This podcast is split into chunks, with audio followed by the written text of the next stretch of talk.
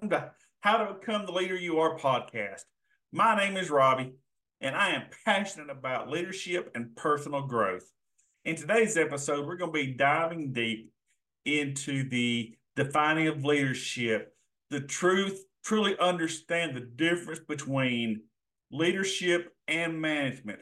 This is a key concept that many people get wrong for many different reasons. And I want to start off this brand new podcast from the basement and work our way all up all the way up. So many of us in our lifetime have had many, many different types of bosses, leaders, whatever you want to call them. And there is a distinct difference between those. And one of the distinct differences between those is how they do things and, and the way they carry things out. A, a boss is going to be more detail oriented, controlling everything with a fine tooth comb, and things like that, which are not always the best thing to do.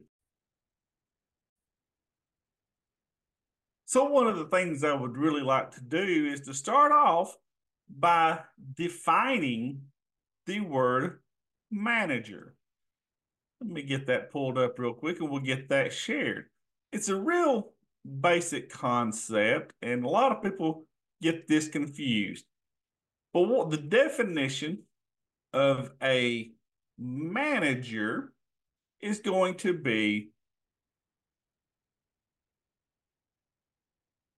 I I can get things to cooperate with me here. There we go.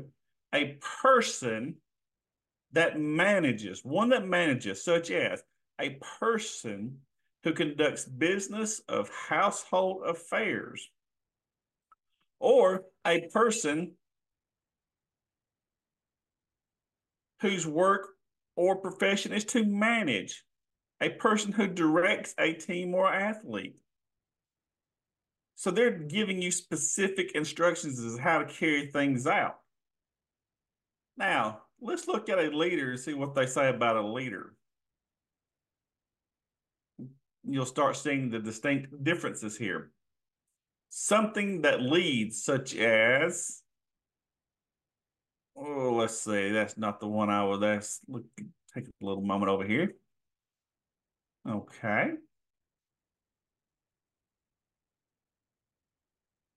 the person as an employer or supervisor who tells people or workers what to do. Now that, that's that's a boss. So there again, that's not a true leader in the sense of what I am looking for.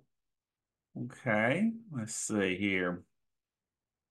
It is not giving me the one that I really am looking for here. So let me expand on that just a little bit. Ah, here we go, leadership the capacity to guide the actions of a person or group. The company's high turnover rate is a sign of poor leadership. How many of you have seen that when your employer, you know, they got poor leadership, they don't really go out and solve problems. There's a lot of conflict. You have the micromanagers that want to tell you how to handle every little minute aspect of your job and they don't give you any control to make decisions on how to best carry out your position, even though you're doing that position day in, day out, you're going to have really good insight. Now, will you know everything? No, you're not going to know every, every single thing there is to know, but you're going to have a really good idea of what needs to be done. Now, it is also the leader's position and responsibility to provide the training for the team to make sure they have the skills and the knowledge that's necessary to be able to carry out the mission, whether that's in a corporate world setting, uh, firefighters, EMTs, police officers, what, whatever the case may be. The leader of the team has to make sure the knowledge is there. Once they have the knowledge, it may need some fine tuning, and you can do that. We'll get into how to do that a little bit here momentarily but the leader is ultimately responsible for every single thing that happens on the team. There is no delegating responsibility, period. So if something goes wrong, it's going to be that leader's fault, period. There's no way around that. Now, that is why you want to work with your team and get to know them, not just from the job standpoint, but on a more personable level where you can empathize with them to be able to connect, learn their weaknesses, learn their strengths, to be able to guide them and build on what they have. Each person is going to have a unique skill set and a different skill set than everybody else. Now, we're all going to have some similarities and some strong points, but we're also going to have our weak points. So the leader is is got to define who's strong in areas, who's weak in areas, to be able to put the best person for the job in that position. That's why you have to work with people closely to get to know them, to emphasize empathize with them, to learn all about them, learn what's going on in their head. They could be having a bad day because of something personal that's going on at home. If you don't know them, you could miss out on a tremendous lot, tremendous things and really hurt the team. So it's very important to you know, em- empathize and get to know your team. Now, as I said, the leader is responsible on all aspects. You, you can delegate authority, but you cannot delegate responsibility. That's just the way it is. There's there's no ifs, ands, or buts about that. When you are a leader, that's how things go. So that's why you want to take the time to really focus in on the individual strength to make sure you've got the right person in the right goal so that the team wins. And when the team wins, what does the leader do? The leader will give responsibility and the praise to the team.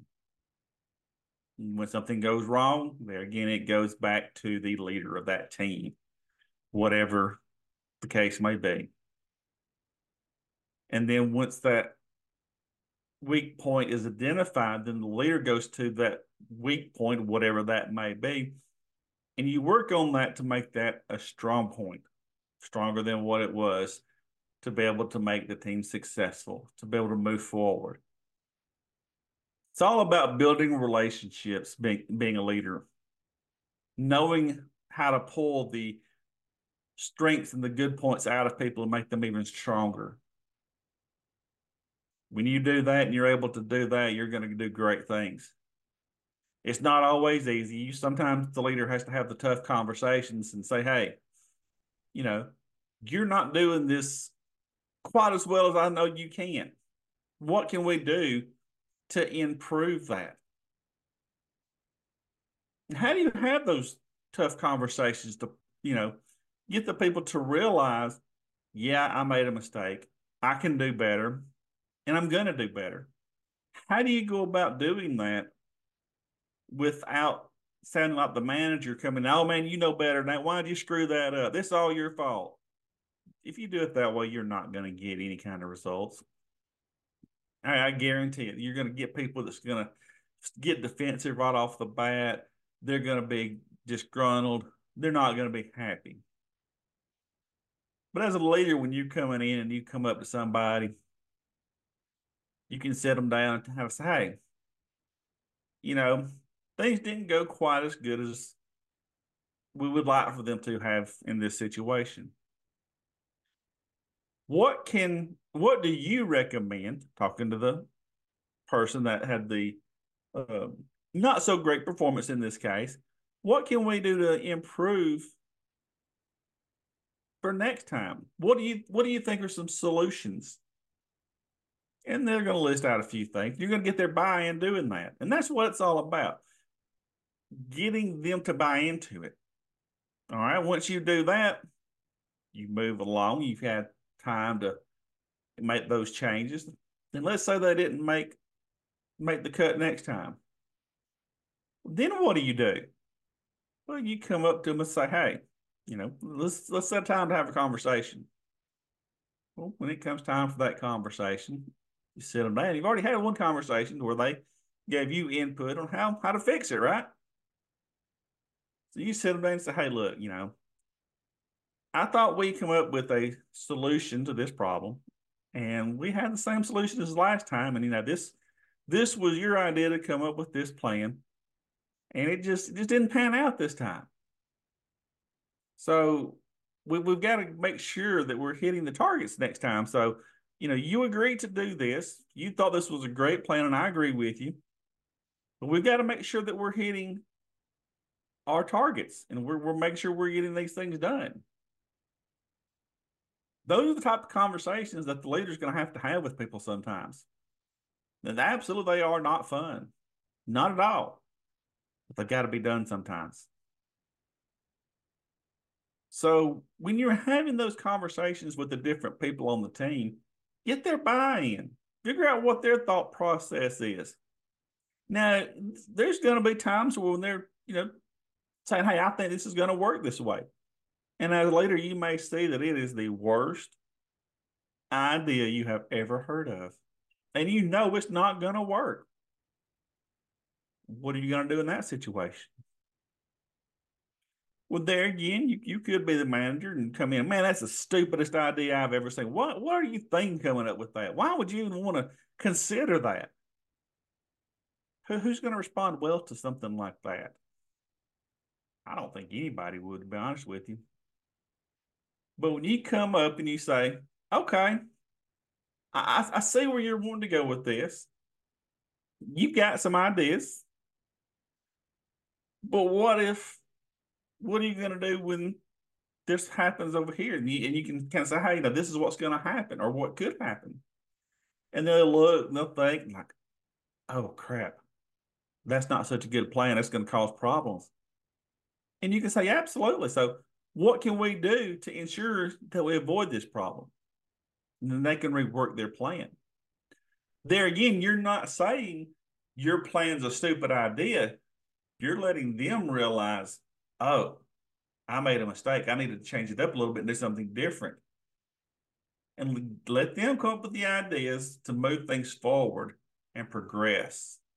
When you do that and you have your team buying in, there'll be some progress, but there's going to be some differences. It's going to really help move your team forward in one of the best ways possible.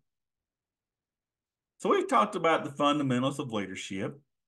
We've talked about what makes someone a good leader, getting that buy-in, giving that guidance, not just coming in and chewing them out, right? We've talked about some of the core qualities of leadership, building self-awareness of a leadership. Well, that right there is, is, is great. So as a leader, do we really see all of our shortfalls? Well, of course not. That's why you have to work closely with the people around you. You got their trust, they've got your trust. And you're going to have to listen and, and hear what's being said from your from your leaders and the people around you. See how you can improve and make things better.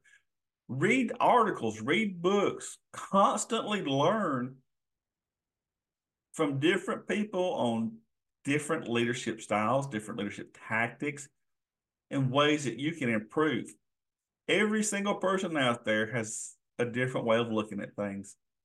And until you can see it from their eyes and explain it a way they're going to understand it, it's really not going to go the best way for you. That's why it's so important to understand these concepts and then really apply them to the leadership positions. You want your team to be the best. You don't want to be second best. You want to be the absolute best. And when you do these things as a leader, giving your team input, building their confidence, building their awareness, you are building leaders yourself. You're not just building followers or robots that's going to do what you've done and what you've dictated needs to be done. And when you build leaders, you will be successful. Thank you for listening to this episode on how to become the leader you are. We're going to dive deep into some more topics on leadership as we continue this series. I'm going to try and get them pushed out pretty regularly. If you have any questions, feel free to reach out. If you have a specific area you'd like covered, reach out to us. We look forward seeing you next time. Have a great day.